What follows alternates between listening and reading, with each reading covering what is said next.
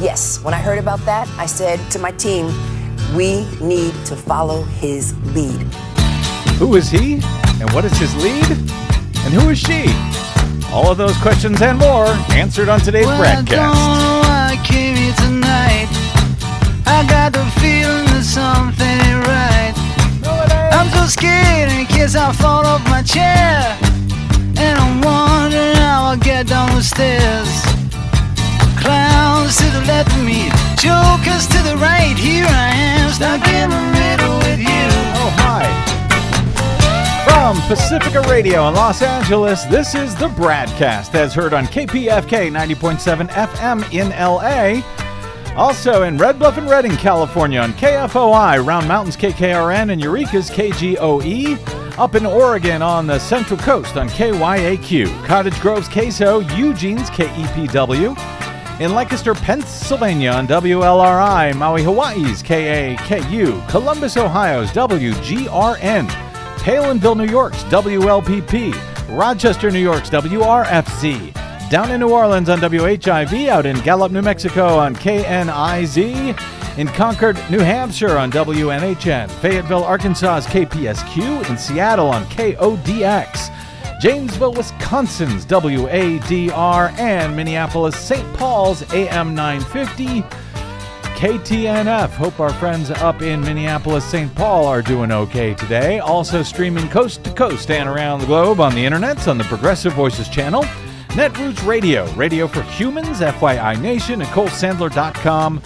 Radio Free Brooklyn, Workforce Rising, No Lies Radio, Verdant Square Radio, and Detour Talk and your favorite podcast sites, Blanketing Planet Earth. Five days a week, I'm Brad Friedman, your friendly investigative blogger, journalist, troublemaker, muckraker, and all around swell fellow.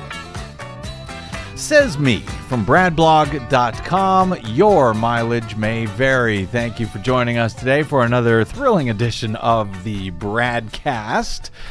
We will begin with your uh, COVID factoid of the day, Desi Doyen. Oh, goody. Uh, and and you know that can be nothing but good news coming.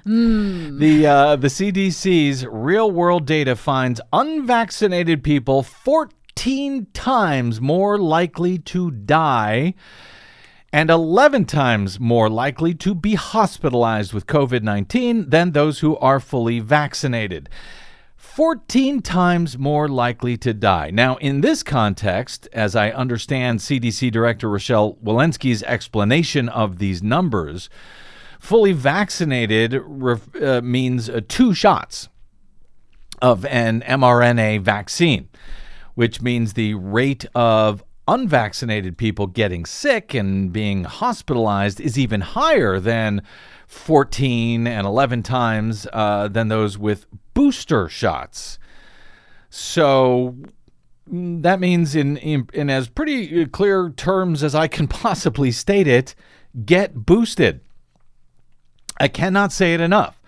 Not because I want to, uh, but because actual emerging data, and a lot of it, frankly, from all over the world, uh, amid the alarming rise and very quick spread of Omicron, suggests there is a huge difference in your defense against the disease if you got your immune system boosted with a third shot. Never mind J and J Johnson and Johnson shots. Just before going on air, uh, the FDA it looks like has said um, don't take J and J shots anymore because of a rare but serious side effect. Uh, that they have found after reviewing safety data concerning a potentially fatal blood clotting disaster. So the CDC now is recommending Pfizer or Moderna COVID-19 vaccines over Johnson and Johnson. So I, I don't want to spend uh, too much time on this today because I've got some other stuff I want to get to as well, and the data here on all of this concerning Omicron has some gray areas still, quite a few, uh, and the facts that we do know are actually somewhat grim. But I think you need to know about it especially as we head into the holidays, so that you can plan accordingly. So I sort of feel responsible to share it with you, even if I actually don't want to. How's that? Well, you know, yes, we do try to be your early warning system. So As I have noted uh, on this program before, TPM, uh, Talking Point Memos, uh, Joe, uh, Josh Marshall has been doing some excellent heavy lifting, frankly, for all of us in tracking very closely new studies and new data as uh, they become available, and often, most helpfully, uh, he tracks the conversations among virologists and epidemiological experts who are discussing those data and those studies and deciphering, you know, what those data and those studies mean and what can and should be done about them. Unfortunately, much of Josh's coverage is behind a paywall at talkingpointsmemo.com. Though when I post links to his coverage, I try to use uh, uh, prepaid links that I, I get access to as a paying member, which, by the way, is just one of the many things that you make possible when you support this program. So thank you as I try to make those donations pay off to you. Uh, this week, one of Josh's pieces tracking the rise of Omicron had a phrase in it that frankly has been ringing in my head pretty much consistently and constantly since I read it a day or two ago, but I haven't had a moment to share it with you until now. Josh writes in a piece headlined Waiting for Omicron. The more studies we see, the more they reinforce each other. Very limited protection against infection by the uh, infection from the Omicron variant with a two dose mRNA regime though presumably still substantial protection against severe illness and death. Those data, he and others have been noting, are still sort of best guesses at this point, given that one of Omicron's big advantages is that it's very effective at breaking through two doses of vaccine. And since so many uh, who are uh, getting infected are actually also vaccinated to that level. Much of the data that they have to go on is infection among people who are already either vaccinated to some extent or have natural antibodies after already having been infected earlier. He says, but a booster appears to get up towards the levels of protection against Omicron infection that two doses had provided against Delta. Now, the bad news, he writes. Yes, that previous part was the good news section. and and here's the phrase, here's the warning that has been ringing in my head since I read it. Josh writes, "A lot of people are about to get sick." The growth numbers, he says, out of Europe and South Africa are so rapid, they're hard for me to make sense of. It seems like we're talking about waves of infection that will dwarf all the earlier waves in the number of infections. Josh notes I'm not going to repeat some of the estimates I've seen because I'm having a hard time making sense of what is hyperbole and what is not, what are true apples to apples comparisons with earlier waves. But it really seems like late December through January will be explosive in terms of numbers of infections. So, Merry Christmas. Happy New Year. Now, I'm not telling you this to frighten you, but I do want to make you aware of it if you are not already. This this could uh, you know be about to get very bad again. So I would like you to plan accordingly, whatever that may mean for you. Josh goes on to explain it's important to say that the cases this wave produces will, on average, be more mild because the overwhelming majority of people have had some exposure to COVID, either by infection or vaccination or both.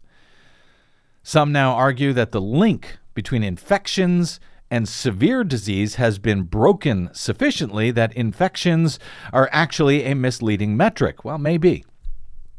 But even if the percentage of severe cases turns out to be much lower, a sufficiently large wave will still produce severe disease in absolute numbers that will overwhelm hospitals. Now, that is one of the reasons why I have been uh, loath to put too much emphasis of late on the reports that Omicron appears to be producing milder symptoms. Frankly, there are just too many caveats currently attached to that factoid that you know, at least with the limited data that we have right now, might make that a very misleading data point. Yeah, so basically, if I understand this correctly, what Josh is saying, it is an absolute numbers game now. Yeah. And that uh, even if it's milder disease, there will be enough, sufficient numbers of people who will get severe disease and require hospitalization that they will overwhelm already overwhelmed hospitals. Yeah, and the uh, you know the idea that uh, I think a lot of people are hearing, oh, Omicron, it's uh, you know not severe, uh, mo mostly mild symptoms, as if that means we don't have to worry about it.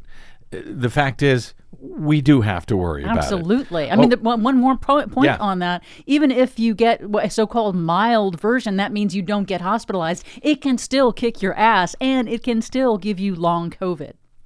Over at New York Intelligencer today, headline in an article headlined "Omicron is about to overwhelm us." The new COVID variant has all the makings of a massive wave. Their science writer David Wallace Wells notes, for all their limitations, the models right now are flashing bright red.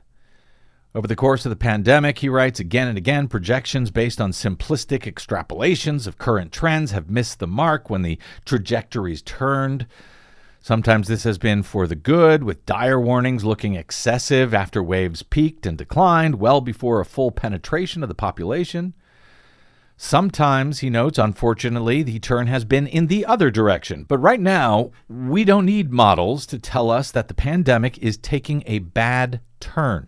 And we won't need to wait to see the projections validated either. The speed of spread with Omicron is so fast that when it comes to case growth, at least, the warnings are being validated already. The largest study to date on early South Africa uh, African data found that overall those with Omicron were experiencing 29% less severe disease than those who got sick in the country's first pandemic wave. Other independent assessments have yielded lower, which is to say more encouraging estimates. Perhaps Omicron severity is lower by two thirds, perhaps even less. He notes, but a strain that is one third as deadly and three times as catching lands you pretty quickly in the same spot death wise. And a strain that is 70% as deadly but five times as catching lands you somewhere a lot worse. That is the logic of some UK modeling going on right now, suggesting that a best case uh, for that country was a level of hospitalization. The best case was half as uh, hospitalization half as high as last winter's brutal surge, and a worst case for one twice as high. Pick your planning here, I guess, as uh, Omicron, all of these studies seem to show that where it does show up, it has been doubling pretty much each day, day over day. Uh, even those pushing back against Omicron fatalism, writes Wallace Wells, like uh, three public health experts from Duke, Harvard, and University of Cape Town in South Africa, writing yesterday at Time magazine in an essay headlined, Let's Not Be Fatalistic About Omicron, We Know How to Fight It. Well, they have only the same familiar public health prescriptions to offer more vaccination and more boosters, more testing and more rapid testing, more mask wearing and hand washing, and social distancing. Even in the best case scenario, in which Omicron causes a mild illness, the repercussions could be huge, the authors of the Time essay acknowledge. And remember, these are folks saying, let's not freak out about this. We know how to handle it. We have tools. We know how to fight it. But they note the re- repercussions could be huge. Imagine, they write, for example, that the entire world caught a cold at the same time. There would be a rise in deaths among older, vulnerable people, such as those in nursing homes, and the mass absences from work would have major societal consequences. Even if only a small percentage of people get ill or die, a small percentage of a very large number would still be a large number, they warn. And in many nations, including the U.S., there is no slack at all in the health system to deal with another surge in COVID 19 hospitalizations. Hospitals, they write, are already at capacity dealing not just with COVID 19 cases and deaths from Delta, uh, which is also rising in the U.S. by about 50% over the past several weeks, with deaths now topping 1,700 a day.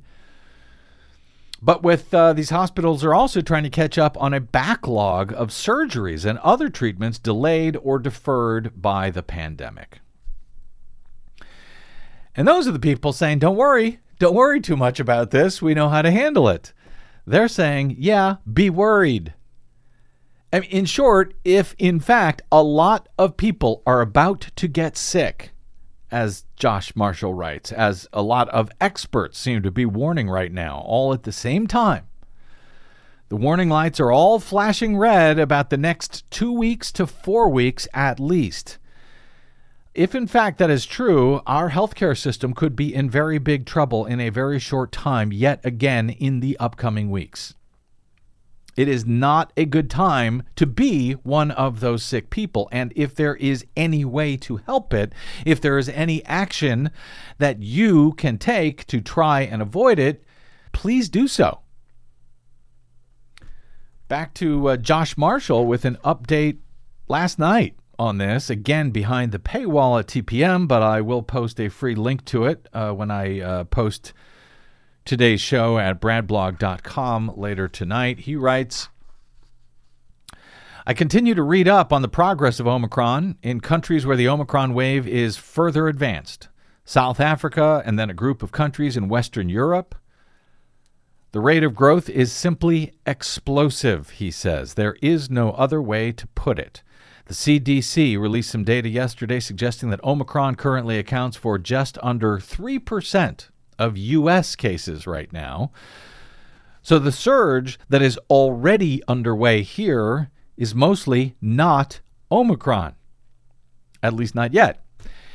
He says, but we should expect a very, very large wave of infections in the coming weeks. The pace and scope of the surge looks like uh, looks likely to be something like the original one in the spring of 2020. He notes that doesn't mean it will be as bad. The vast majority of the people in the U.S. now have some immune experience with COVID, either through infection or vaccination. As a population, we're much more prepared now, but even with a potentially milder strain and vaccine protection, that many people getting sick will la- that that many people getting sick will land a lot of people in the hospital and end a lot of lives. Just yesterday, he notes, in advance of this surge, again, in advance of the Omicron surge, 1,732 people in the U.S. died of COVID. And now back to his conclusion of uh, his earlier, a lot of people are about to get sick piece. Josh ends it this way The one piece of advice remains the same get a booster. It's not a marginal difference, he says, it's a big one. I would also seriously consider limiting obvious vectors of exposure, indoor activities in large groups, eating indoors, large crowds, indoors or out. He says we all have our own levels of risk aversion and we can't hide forever, but you should assume that your risk of being exposed to COVID is about to go up a lot. So plan accordingly, he advises. So uh, yeah, I, uh, I well, I, was, I hate leading with a story like that. I Well- hate covering a story like that. But I do feel like you know the the news about Omicron being oh it's less severe, milder symptoms has sort of overtaken the much bigger story, which is that it appears to be incredibly transmissible.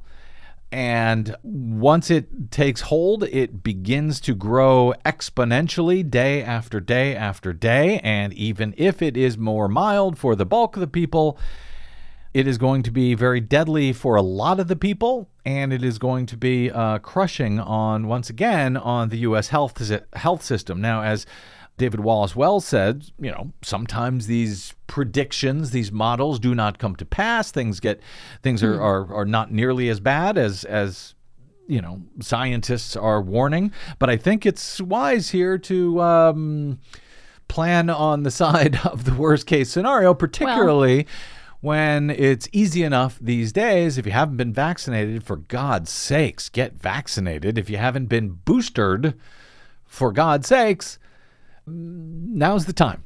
It's a great time to do that, yes. And the thing is about uncertainty, uncertainty cuts both ways. And it makes sense to me to plan for the uh, raised risk for everyone, as Josh Marshall posits there. And, and one thing about when he says a lot of people are about to get very sick. Yeah. They just don't know it yet. Yeah. And there's a way that you can help prevent that, protect your community, protect your family, protect the families of every person you come into contact with. Don't be a vector. Protect yourself. Protect well, that yourself. too, yes. But you know, a lot of people will don't want to harm other people, and so you know they may decide that the risk to themselves is not that great. But if you consider the risk that you are creating for other people, if you're somebody who doesn't like to hurt other people, go get vaccinated. Uh, and again, going back to that COVID factoid of the day that I started with, unvaccinated people right now are 14 times more likely to die. Uh, than those who are vaccinated. Other other than that, you know, be careful of those vaccines. They could be harmful in some fashion. Good lord. Okay, let's take a quick break here. We will come back with something much brighter. the uh, the state of the stolen and packed U.S. Supreme Court. Oh, goody. See, things are looking up already here on the Bradcast. I know now. Now, seriously though, I know that doesn't sound much brighter. But in comparison, of course, to all of this, and and here's the key part: the fact that some uh, key folks are now stepping up and taking some key actions in response to our stolen and packed U.S. Supreme Court. Actually, this next segment is somewhat brighter, at least as I see it anyway. Now, even if it is brighter, don't worry. Desi will be back later with the Green News Report. Yep. So you won't get too happy. All of that is straight ahead on the Bradcast, uh, which is always nothing but rainbows and kittens. I'm Brad Friedman. Don't touch that dial, or at least wipe it off with some disinfectant before you do.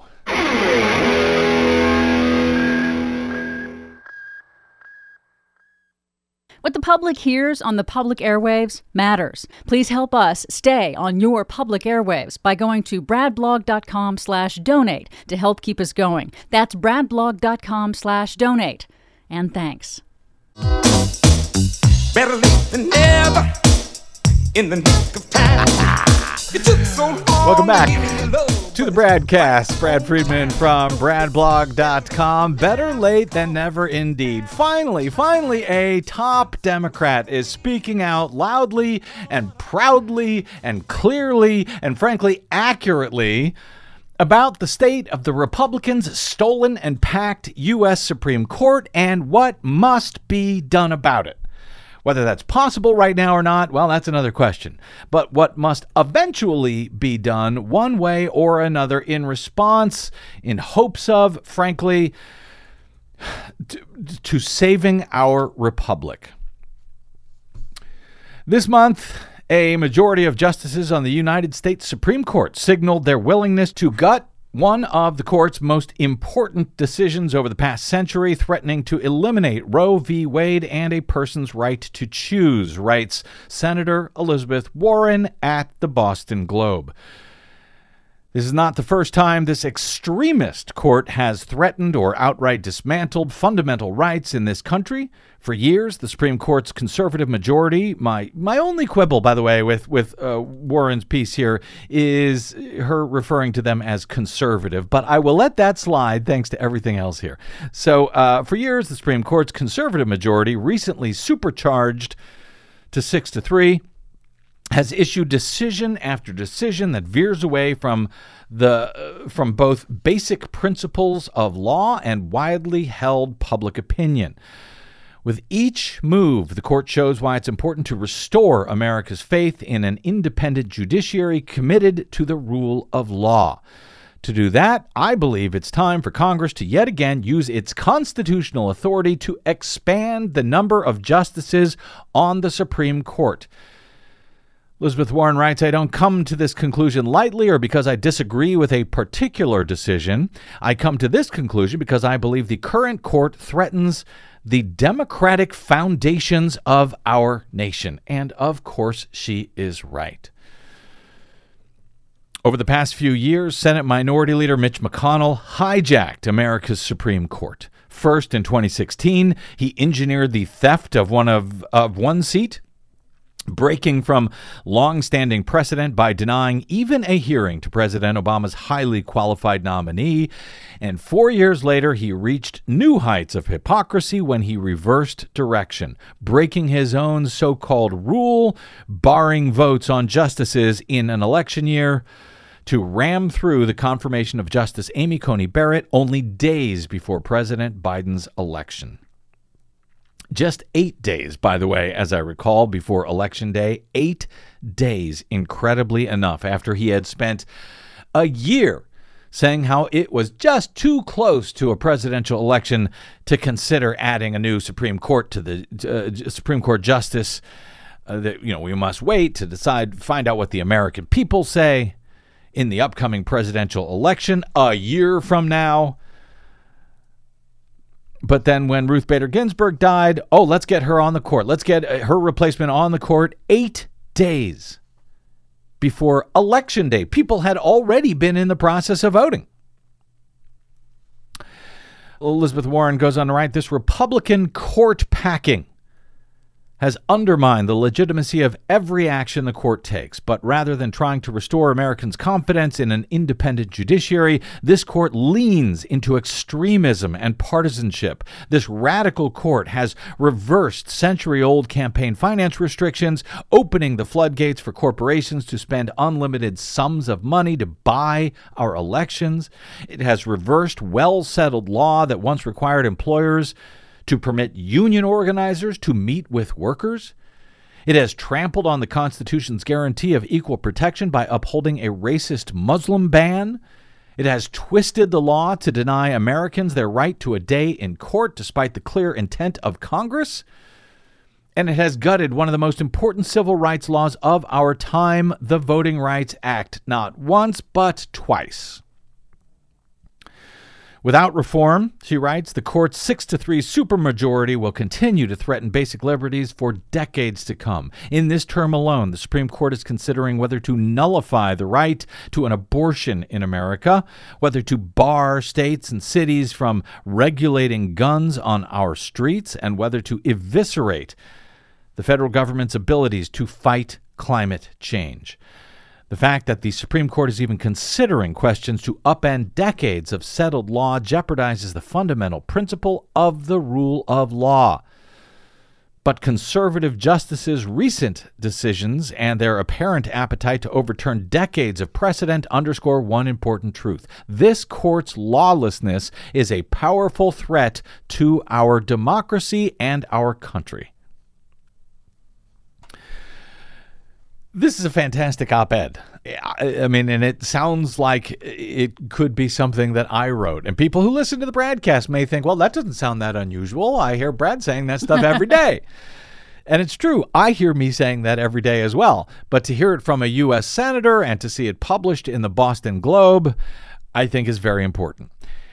She goes on to write when a court consistently shows that it is no longer bound by the rule of law, Congress must exercise its constitutional authority to fix that court.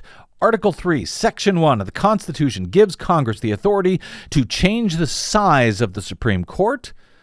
Congress has used that authority seven times before. To restore balance and integrity to a broken institution, Congress must expand the Supreme Court by four or more seats. Some oppose the idea of court expansion, she writes. They have argued that expansion is court packing, that it would start a never ending cycle of adding justices to the bench, and that it would undermine the court's integrity. They are wrong, she says, and their concerns do not reflect the gravity of the Republican hijacking of the Supreme Court. First, it was McConnell, along with Donald Trump, who used two stolen seats to pack the court. And I'm glad she makes this point because, you know, they love to talk about this, not just on Fox News, but in the uh, real media, in the non wingnut media. They love to refer, refer to this idea as court packing. Adding four uh, justices would be packing the courts. No, it is unpacking the courts. Yeah, the McConnell courts already did that. He- Already packed twice. it. Yes. She says the same people who reduced the size of the court for over a year solely for their own partisan gain and then turned around and jammed through another nominee days before losing the presidency cannot complain about a clearly constitutional proposal to fix the mess that they made. I can't believe that it has taken a, a year, uh, you know, to, to, to read something like this from a, a senator like uh, Warren. Second, she writes, adding seats to the Supreme Court may be one of the few ways to de escalate the arms race around the court. If we stand by while the highest court in our land bows to special interests and destroys the long acknowledged rights of individuals, we reward those who broke the rules in the first place, encouraging bad actors to further corrupt the court without any consequences. And she is right again. If you don't stand up and take action, if you don't push back, yes, I know it'll, it'll be politically uh, fraught, politically dangerous. Of course, everyone in the media, and again, the real media, everyone in the non wingnut media will, of course, come. I, am sure Chuck Todd is just salivating to have uh, Elizabeth Warren on this Sunday. Why is it? Are you? Why are you calling to pack the court? Won't that just lead to an endless round of court packing? Finally, between its ethical failings, its stolen seats, she writes, and its radical right wing opinions on abortion, voting, dark money, unions, corporate power, and more, this Supreme Court has hit record lows in the eyes of the public. I think the last uh, polling that I saw had the Supreme Court uh, approval rating somewhere in the mid 30s or so. Rebalancing the court is a necessary step, she says, to restore its credibility as an independent institution, one that works for the American people and not just for the wealthy and the powerful. This extremist court, she says, has shown that it is not interested in advancing the equal administration of justice. It's time to rebalance the Supreme Court to create one that is. And again, that uh, could be the rant of a you know a loose cannon blogger and radio show host like yours truly. And I know that every time I uh, I speak with someone uh, in the legal profession, as we do quite a bit on this show, and I refer to the U.S. Supreme Court, I always tend to call them the stolen and packed U.S. Supreme Court. And sometimes I imagine some of those attorneys are, are, are, you know, bristling. Oh no, I've been on a show where the host called it a stolen and packed Supreme Court. well, hey, feel better, lawyers. Uh, a U.S. senator just has done exactly the same thing. And when I read it, I you know I felt like she was saying finally what we have been trying to say in as precise and unflinching terms for several years now. But you know she's a U.S. senator, so I'm very glad to hear her step up and call it out for what it is an extremist court, a stolen court, a packed court. And I hope that other high profile officials will join her, even if at the moment such an obvious necessity, uh, at least to me, seems almost unthinkable given the state of Congress right now, especially since Democrats are being held up from even being able to pass basic legislation to help Americans with, you know, stuff like the expansion of health care and education and to fight climate change or to ensure basic voting rights for all Americans. They're being held up on all of that by essentially just two single Democrats right now. So, by the way, when I hear people, you know, talking about Democrats aren't doing this, Democrats aren't doing that, it is two Democrats who aren't doing this and who aren't doing that. Anyway, uh, all of that makes the idea of of expanding the court as it should be to unpack it, to unsteal it, seem almost unthinkable. But we can't get there unless people start talking about it. People other than me, and we start talking about it and talking about it loudly. Now, in the meantime. there are uh, other ways to push back against this renegade, not conservative at all, radical and extremist and stolen and packed U.S. Supreme Court majority. And there, too, I have been very happy to see some top progressive elected officials stepping up and hopefully taking action to push back. Uh, late last week, after we had uh, stepped down for a day to get our booster shots, the uh, stolen and packed U.S. Supreme Court came in with their opinion on the clearly, obviously unconstitutional six week abortion ban in Texas, allowing that law, that clearly unconstitutional law, to continue for now, even as they are allowing the plaintiffs in that challenge to try and and challenge the state's purposeful private vigilante enforcement scheme that was written specifically to evade judicial review of this obviously unconstitutional law in violation of the 50-year Roe v. Wade settled law precedent. They were in fact given the middle finger to the courts and to the even to the US Supreme Court in passing this law in Texas. So, the response to that decision by the U.S. Supreme Court to allow that Texas uh, law to continue while it's uh, hashed out in, in the lower courts, the response to that decision by our own governor out here in California, Gavin Newsom, his response made me very, very proud, frankly, as it sets an example for the kind of action that this moment in this country actually calls for from the LA Times over the weekend. After U.S. Supreme Court, the U.S. Supreme Court declined to block a Texas state law that bans most abortions there, based on the premise that the law evades judicial review because it's left up to the citizens, not public officials, to enforce it. Governor Gavin Newsom said he will push for a new California law that deters the manufacture and sale of assault rifles in the state which is great, which is perfect, which is a fantastic idea that should be passed by the legislature, frankly, tomorrow and signed the next day, if not the next hour, by the governor. And I am not kidding. Model it exactly on what they have done in Texas. In a statement Saturday night, the governor said he was outraged by the court's failure in a decision Friday to enforce long-standing constitutional protections for abortion rights in allowing Texas's uh, SB8 to continue in force as it's being adjudicated in the lower courts. Um, as big government, big not conservative government in Texas inserts itself right in between a woman and her doctor, which is why we don't call them conservative. Anyway, by not striking down uh, the Texas uh, anti abortion law, which relies on private citizens for enforcement, private citizens who may now sue anyone who they believe has helped a woman to get an, abor- uh, an abortion in any way after the state's six weeks ban. Newsom argued that the court has endorsed states' ability to create similar, I would call them extrajudicial, but I guess not anymore to create similar legal mechanisms to safeguard state laws from federal court review, even apparently if those laws might blatantly violate established constitutional rights.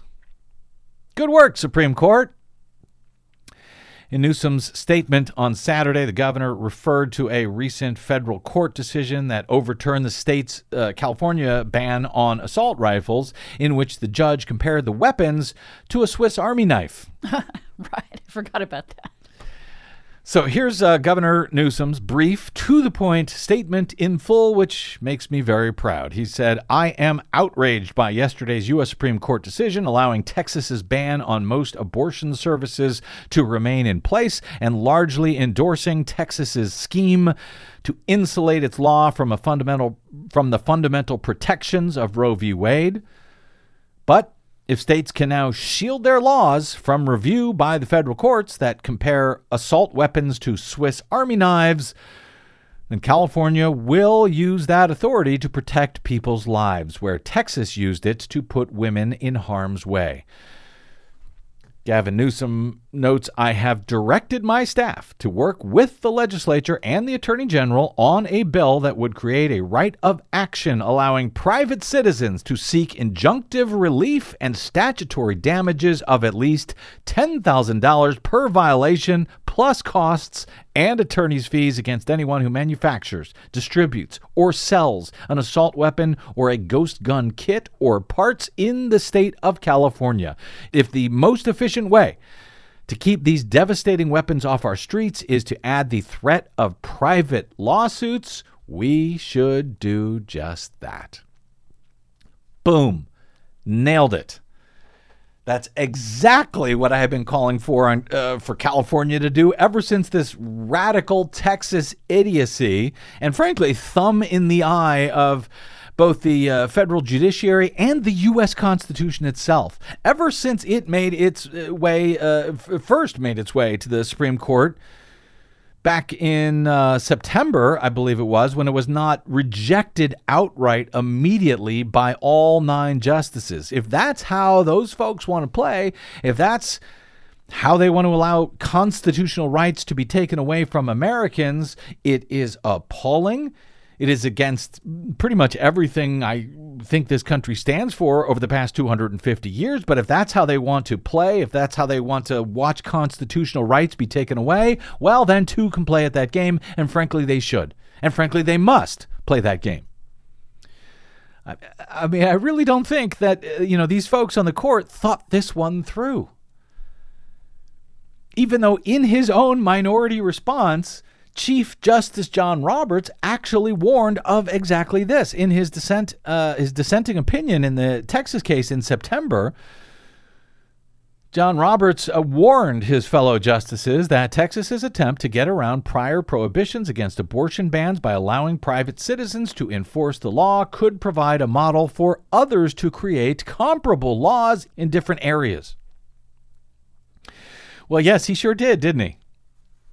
He told them they knew about it. They didn't care.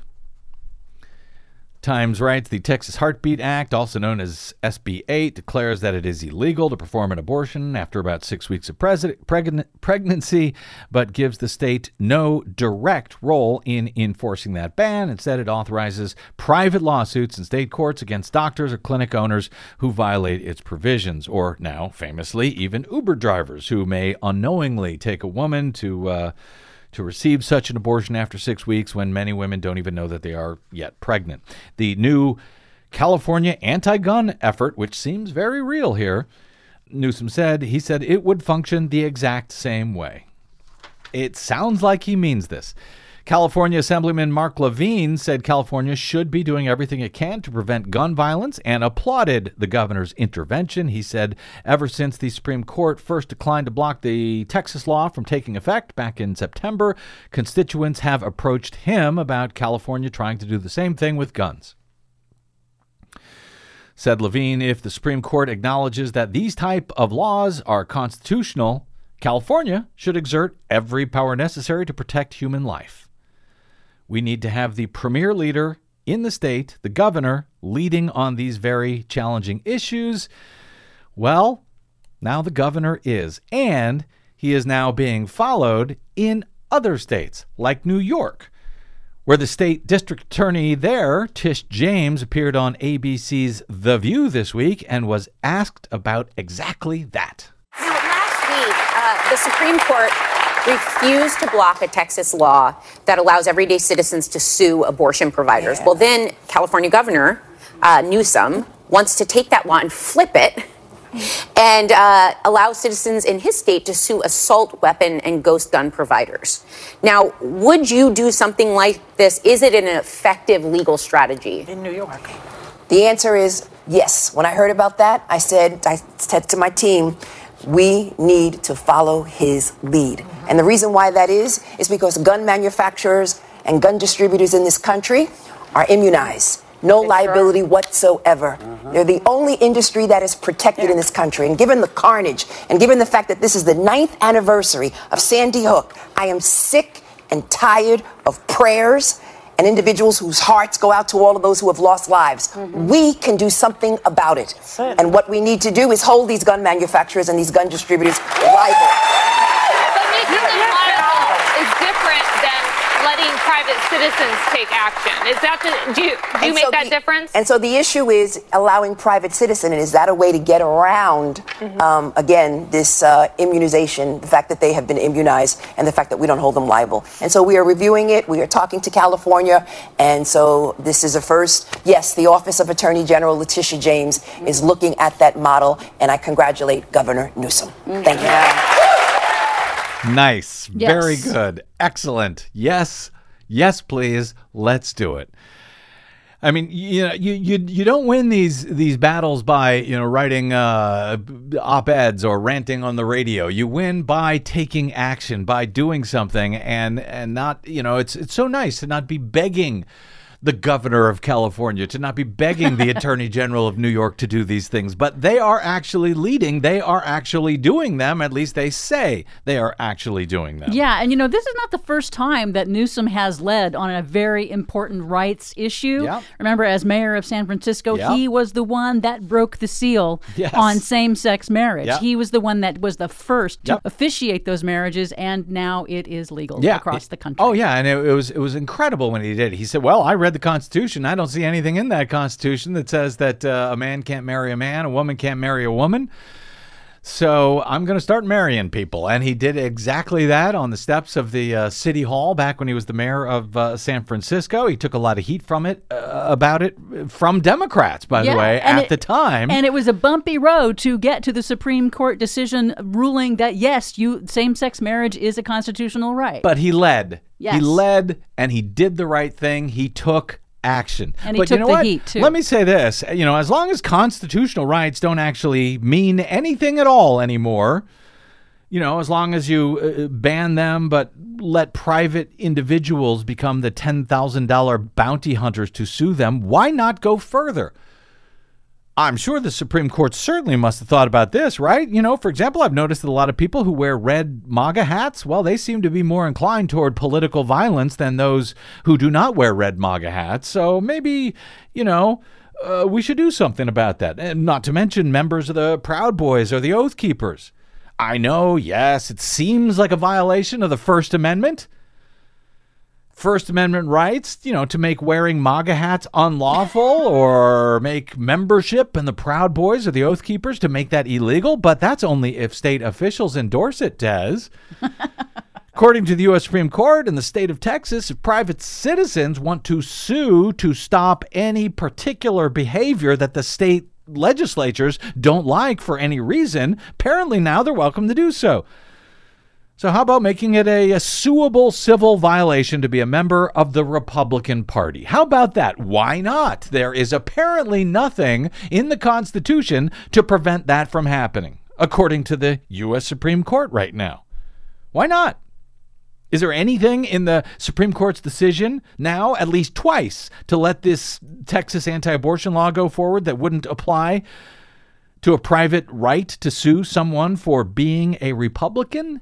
Anything in there? No, there is not.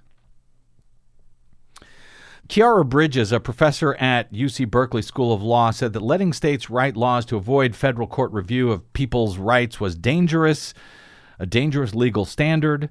Nevertheless, she said she believed Newsom's proposal ultimately could allow the court to correct its error in allowing private enforcement of Texas's abortion restrictions in conflict with longstanding constitutional protections on abortions. So, you know, perhaps if they're faced with this, maybe they will see their folly. Or maybe not. Bridges writes no matter how California law is written, she believes that the court would strike down California's law. She says we have six justices, it's looking more like five these days, who like gun rights and who do not like abortion rights.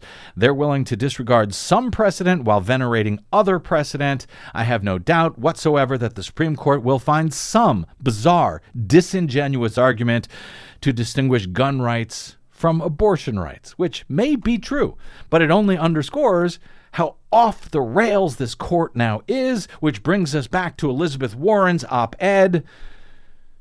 And maybe this is what needs to happen for people to realize how corrupted and disingenuous and hypocritical and political and partisan that this stolen and packed U.S. Supreme Court has now become. And the fact that a, a professor of law at UC Berkeley would say that about the Supreme Court, that, oh, they'll find some bizarre, disingenuous argument.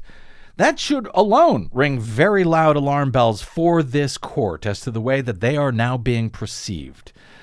Not by loudmouth, crackpot, you know, progressive talk show hosts like me, but by actual distinguished legal experts and law professors who have so little confidence in the Republicans' gamed and stolen and packed Supreme Court you know that they are arguing that that court will simply make things up to allow one constitutional right defying law and block a constitutional right that they don't like while striking down an almost identical law that would strike down what they consider to be a constitutional right that they do like. This is all very, very bad. But I applaud California's governor for not just talking about the issue with outraged statements, but actually taking action. Good for him. And I hope the state legislature joins him in that effort ASAP. And I hope the, that New York State does the same thing. You don't fight fire with outraged op eds. You fight fire with fire, and it's about time the Democrats start stepping up to do exactly that. Desi Doyen and the Green News Report is next with her own fires to put out. I'm Brad Friedman. This is the Bradcast.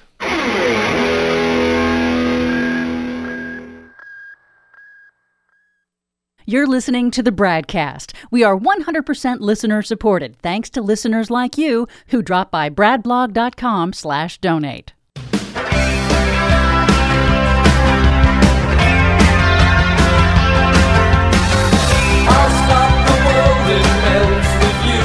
chit chat, running late. Let's get to it. Our latest Green News Report. The scope and scale of this destruction is almost beyond belief. Something good has to happen out of this. It just can't be all bad. We've got to make it better. Biden pledges hope and help for victims of deadly December tornado outbreak. The 12 days of Christmas are getting warmer. U.S. businesses face mounting flood risks, new report warns. Plus, This bill was about prioritizing people yes. over profits and over properties. New York becomes largest city in the U.S. to ban natural gas in new buildings. Really? Yes. Cool. All of those stories and more straight ahead from BradBlog.com. I'm Brad Friedman. And I'm Desi Doyen. Stand by for six minutes of independent green news, politics, analysis, and snarky comment. The question is, did they use weather weapons to cause the tornadoes? That's a legitimate question to ask. Yes, it's totally legitimate, Alex Jones. Keep asking, brother. This is your Green News Report.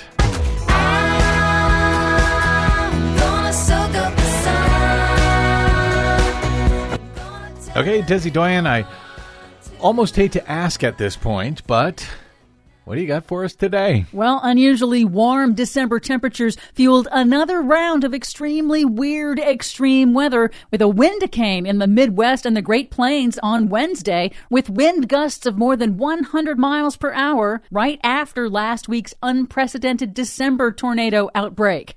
It's a good time to check your extreme weather preparations wherever you are. Wind Windicane?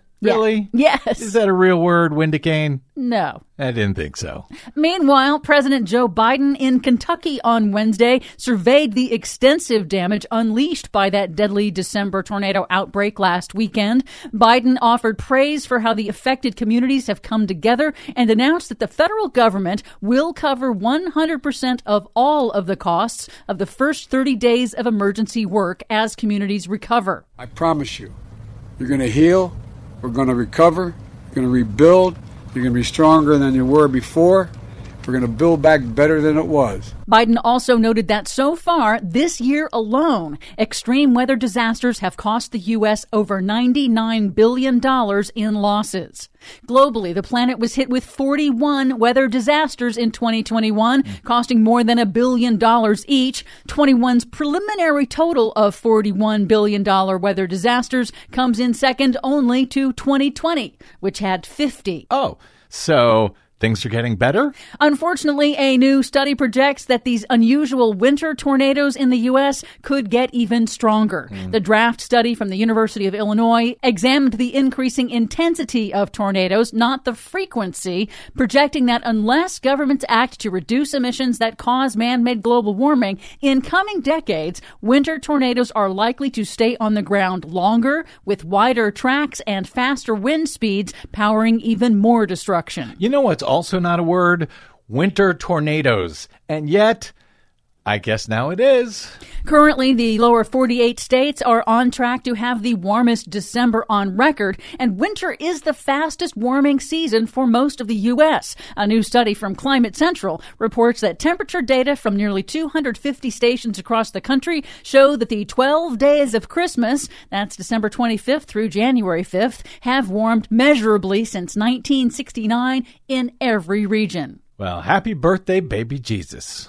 In other news, Axios reports on a groundbreaking new analysis focused on the rising impacts of flooding, specifically on U.S. businesses. The nonprofit First Street Foundation found a surprisingly high vulnerability in cities that aren't usually associated with flooding, like Pittsburgh. Because of the increase in extreme rainfall events due to human caused global warming, the study projects that next year, U.S. businesses could collectively lose more than 3 million days of operation. And by 2050, businesses could lose 4 million days of operation due to flooding. The researchers warn that flooding closures could have major ripple effects across local economies.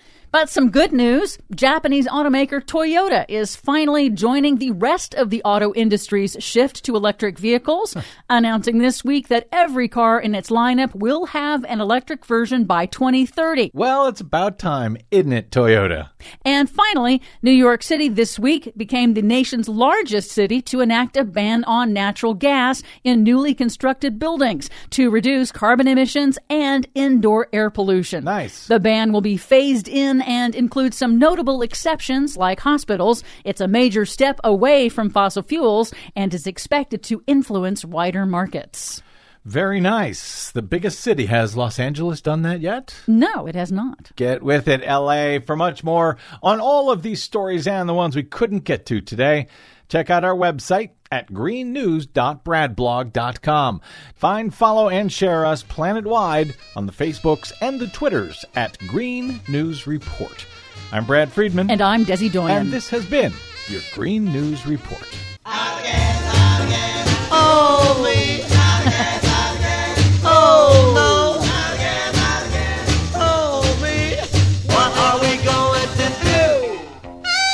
Thank you very much, Desi Doyen. Smartly done. Yes, and a quick follow up the National Weather Service has now confirmed that Minnesota just had its first ever December tornado.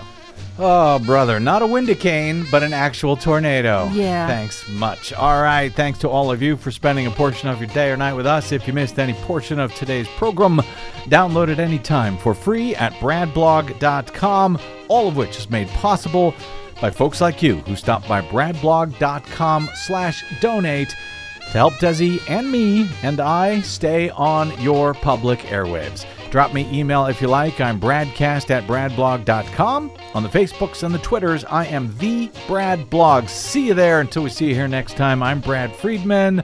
Good luck, world. Oh, me.